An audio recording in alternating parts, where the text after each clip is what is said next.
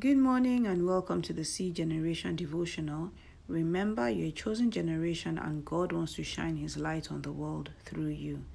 2 Timothy chapter 1 verse 7 says, For God has not given us a spirit of fear, but of power and love and of a sound mind.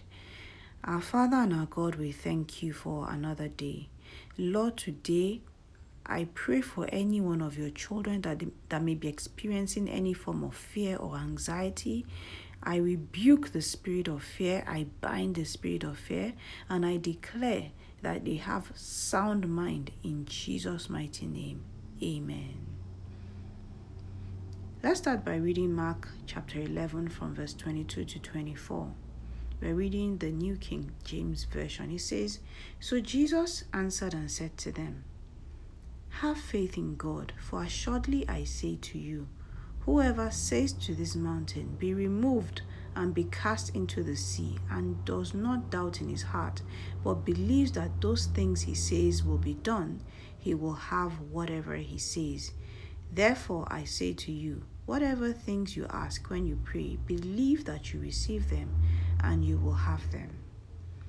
In this passage, Jesus was teaching his disciples and he told them that whatever they say in faith without doubting in their hearts will be done for them. You know, but as human beings, we always want to rationalize everything and make sense of something before we believe it. So Jesus said, We can command a mountain to get up and be thrown into the sea, but it sounds absolutely impossible to our minds. So we start to think and wonder how on earth the mountain will be able to move from where it is and be lifted up and then be thrown into the sea. And the more we think about it, the more ridiculous it seems to our minds. And before we know it, our minds would have killed any form of faith that we had completely. But the mind of Jesus was not like that. He had a mind of complete and absolute faith in God.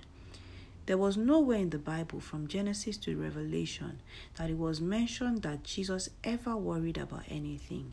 He never worried about what he would eat, about what he would drink, about where he would sleep, about his safety. He never worried about his prayers not being answered or that anything he said will not come to pass. Let's read Matthew chapter 8 from verse 23 to 26. He says, Now, when he got into a boat, his disciples followed him, and suddenly a great tempest arose on the sea, so that the boat was covered with the waves, but he was asleep. Then his disciples came to him and awoke him, saying, Lord, save us, we are perishing. But he said to them, Why are you so fearful, O you of little faith? Then he arose and rebuked the wind and the sea, and there was a great calm. I can imagine the kind of storm that Jesus and his disciples were facing, but Jesus was fast asleep. For the disciples to be so terrified, their boat must have been tossing up and down in the raging waves, and the wind would have been blowing violently. Water must have been getting into the boat, and people must have been screaming, crying, running helter skelter. But Jesus was fast asleep. I can imagine these disciples, you know, running to Jesus, waking him frantically with so much fear and telling him that they're about to perish. And Jesus just speaks a word calmly and says, Be still. And everything became calm at, you know, that exact minute.